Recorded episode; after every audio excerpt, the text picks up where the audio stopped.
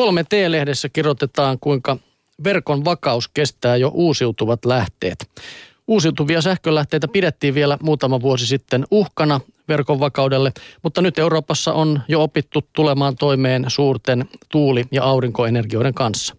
Esimerkiksi Espanjan verkossa on ajoittain valtaosa tuuli- ja aurinkosähköä. Erityisesti tuulen suhteen sähköverkko on ollut helposti vaikeuksissa, kun sähkön saanti on puuskittaista ja vaikeasti ennustettavaa. Aurinko tuottaa helpommin ennustettavaa ja tasaisempaa tehoa. Täällä Suomessa kyllä tuulisähkö toimisi varmaan paremmin. Juu, ja sadesähkö. Juu. Vesivoima. Aurinkosähkön osuus tulee kasvamaan Suomessakin, sillä säteilyn teho on lähes samaa luokkaa kuin Frankfurtissa. Uusiutuvan energian syöttäminen verkkoon on sikäli helppoa, että ratkaisut voidaan ottaa valmiina. Esimerkiksi Saksan kokemuksia hyväksi käyttäen, kertoo johtaja Pere Soria espanjalaisesta sähköenergian tehokkuuteen ja energianhallintaan keskittyneestä Circutor-yrityksestä. Tervetullutta puskurikapasiteettia verkkoon on tulossa esimerkiksi sähköautojen myötä. Kun akku menettää varauskapasiteettiaan eikä sovellu enää autoon, se on toimiva ratkaisu kodin sähkövarastoksi.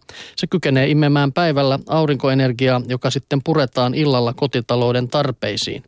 Jo nyt esimerkiksi Espanjan Barcelonan alueella käytetään autoista poistettuja akkuja sähkötoimisten lakaisukoneiden latauskapasiteetin optimointiin. Akut ladataan päivällä ja akuista saatua energiaa käytetään sähköverkon tukena, kun koneet palaavat puhdistustöistään. Näin saadaan tasattua esimerkiksi kulutushuippuja. Kaikkiaan sähkökäyttöisten ajoneuvojen lisääntyminen luo Sorian mukaan paineita verkkojen ja latauspisteiden kehittämiselle. Verkon teho ei latauspisteen kohdalla välttämättä riitä suuren automäärän pikalataukseen. Ruotsalaisen idean mukaan huoltamo käyttää suurta paikallisakkua ja varaa sen auringolla. Varaus voidaan kerätä pitemmän ajan kuluessa ja myydä sitten muutamana viikonlopun tuntina. Jatkuvasti lisääntyvät älykkäät sähköverkot kykenevät reagoimaan uusiutuvien energianlähteiden heilahteluihin. Muutama vuosi sitten 1/4 kokonaisenergiasta pidettiin suurimpana mahdollisena määränä tuulienergiaa, joka mahtuu verkkoon. Nykyisin Espanjassa on ajoittain yli 60% verkon sähkötehosta tuotettu uusiutuvilla lähteillä. Nykysuuntaus Espanjassa on, että lämmintä käyttövettä ei enää tuoteta aurinkokeräimillä, sillä huonommasta hyötysuhteestaan huolimatta aurinkokenno on kokonaistaloudeltaan parempi, kun tuotetulla sähköllä pyöritetään lämpöpumppua. No, oli tässä nyt ainakin se yllättävää, että tämä näin paljonkin näistä jo sitten energiaa saadaan jossakin. Et ehkä se on ihan oikeasti tulevaisuutta vielä joskus. No, oikeaan suuntaan ollaan varmaan ainakin menossa. No, kosmologian professori Kari Enqvist Helsingin yliopistosta kirjoittaa Geolehteen kolumnia maailman kosmologin silmin. Ja tässä hän pohtii, että sopeutuuko ihminen? Luontohan kyllä sopeutuu. 18 omakotitalon vuoden jälkeen kerrostalon lasitetulla parvekkeella kohtasin toisenlaisen elonkehän. Kasvit tekevät vartta ja lehteä kuin tropiikissa, mutta kuumassa ja kuivassa mikroilmastossa leviävät räjähdysmäisesti kaikki ne ötökät, jotka pihapiirin sateet ja kylmät yöt tappavat. Kaikenkarvaiset kirvat sekä viheliäiset vihannespunkit, jotka kietovat kasvit seitteihinsä heti kun silmä välttää. Tällainen luonto on opportunistinen. Ilmaston muuttuessa se etsii itselleen uuden väylän, sillä aina löytyy laji, jota muutos hyödyttää. Ihminen voi toimillaan tuhota luonnon sellaisena kuin sen nyt tunnemme, mutta kokonaan sitä on vaikea saada hengiltä. Luonto on kuin hydra, kun yhden pään leikkaa irti, toinen kasvaa tilalle ja kenellä meistä on sitten valta sanoa, millainen pää on paras. Voimme toki vaatia, että luonnon on tuotettava esteettisiä elämyksiä, edesautettava kauppaa ja virkistystoimintaa ja ylipäätään tuettava ihmislajin elämää tällä planeetalla. Ja sen luonto tekee parhaiten muodossa, johon olemme jo vuosituhansien ajan tottuneet. Niinpä me haluamme hillitä kasvihuonekaasupäästöjä ja ilmastonmuutosta lähinnä itsekkäistä syistä. Emme kuitenkaan ole valmiita tinkimään energiankulutuksestamme. Se on inhimillistä. Lisää energiaa tarkoittaa lisää materiaalista hyvinvointia. On arvioitu, että vuosien 1900 ja 2000 välillä globaali energiankulutus lisääntyi 17-kertaiseksi, samalla kun talous kasvoi 16-kertaiseksi. Trendi ei ole muuttumassa, eivätkä ajan merkit kerro nopeasta siirtymisestä uusiutuvaan energiaan. Esimerkiksi Yhdysvalloissa on meneillään eräänlainen energiabuumi, joka perustuu liuskekaasun tuottamiseen vesisärötykseksi kutsutulla menetelmällä. myös merenpohjan metaanihydraattia, palavaa jäätä, jota öljyn verrattuna on valtaisat määrät tutkaillaan tuotantomielessä. Toriumia hyödyntävät ydinvoimalat ovat myös kokeiluasteella. Toriumia on luonnossa paljon enemmän kuin uraania. Syntyvä jäte on lyhytkestoista eikä reaktori voi sulaa, sillä ydinreaktioita ylläpitää ulkoinen hiukkaskiihdytin.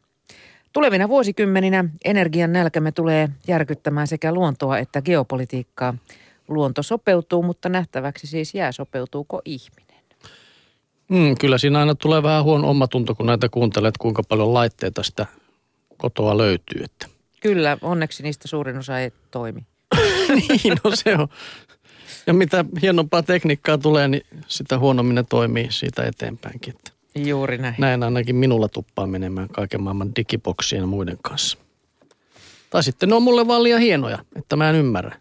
Niin. Täytyisi opiskella insinööriksi. No eipähän kuluta mitään silloin. No Mondolehden päätoimittaja Kati Kelola kirjoittaa pitävänsä kirjaa kotimaan majapaikoista. Listalle pääsevät hotellit ja bed and breakfast paikat, jotka ovat niin mukavia, että jo niiden vuoksi on kiva lähteä pienelle lomalle. Viimeisimpiä lisäyksiä on porvoolainen Onni. Ilahduin pienestä puutalohotellista, jonka sisustus on mietitty vanhoja tapetteja ja narahtelevia lattioita myöten ja aamiaispöydässä on lähiherkkuja. Hotellia pyörittävä mukava pariskunta saa olon tervetulleeksi. Ryhdyin kokoamaan listaa, koska haluan löytää paikkoja, joissa voi rentoutua lähellä. Kuten monet, unelmoin matkoista mahdollisimman kauas Madagaskarille, Burmaan ja San Franciscoon, mutta reissu tyssää yleensä aikaan ja rahaan. Listaa kerätessä on kuitenkin paljastunut, että on helpompi bongata paikkoja uudesta Zeelandista kuin uudelta maalta. Siis niitä pakko päästä tuonne löytöjä, joille olisi todella tarvetta. Tietoa on tarjolla vähän ja sirpaleena, vaikka lähimatkailua on hehkutettu jo pitkään. Hotellilistallani on toistaiseksi vasta muutama paikka, mutta siitä on ollut jo iloa, kun ystäväni kysyvät minilomasuosituksia lunttaa listalta muutaman ihanan ja helpon viikonloppukohteen. Näin kirjoittaa Kati Kelola. Tämä ihan hyvä idea. Mulla tuli tästä mieleen, kun aikoinaan ensimmäisen avioeron jälkeen vietin huoletonta poikamieselämää.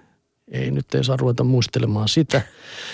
Niin silloin, kun kävi paljon ulkona syömässä, jonkin verran myös juomassa, nauttimassa virvokkeita, mutta joka tapauksessa silloin innostuin tekemään, kun kiertelin Helsingin ravintoloita, tekemään listaa, että missä oli esimerkiksi hyvä talonviini, missä oli hyviä ruoka-annoksia, tällaista listaa tein.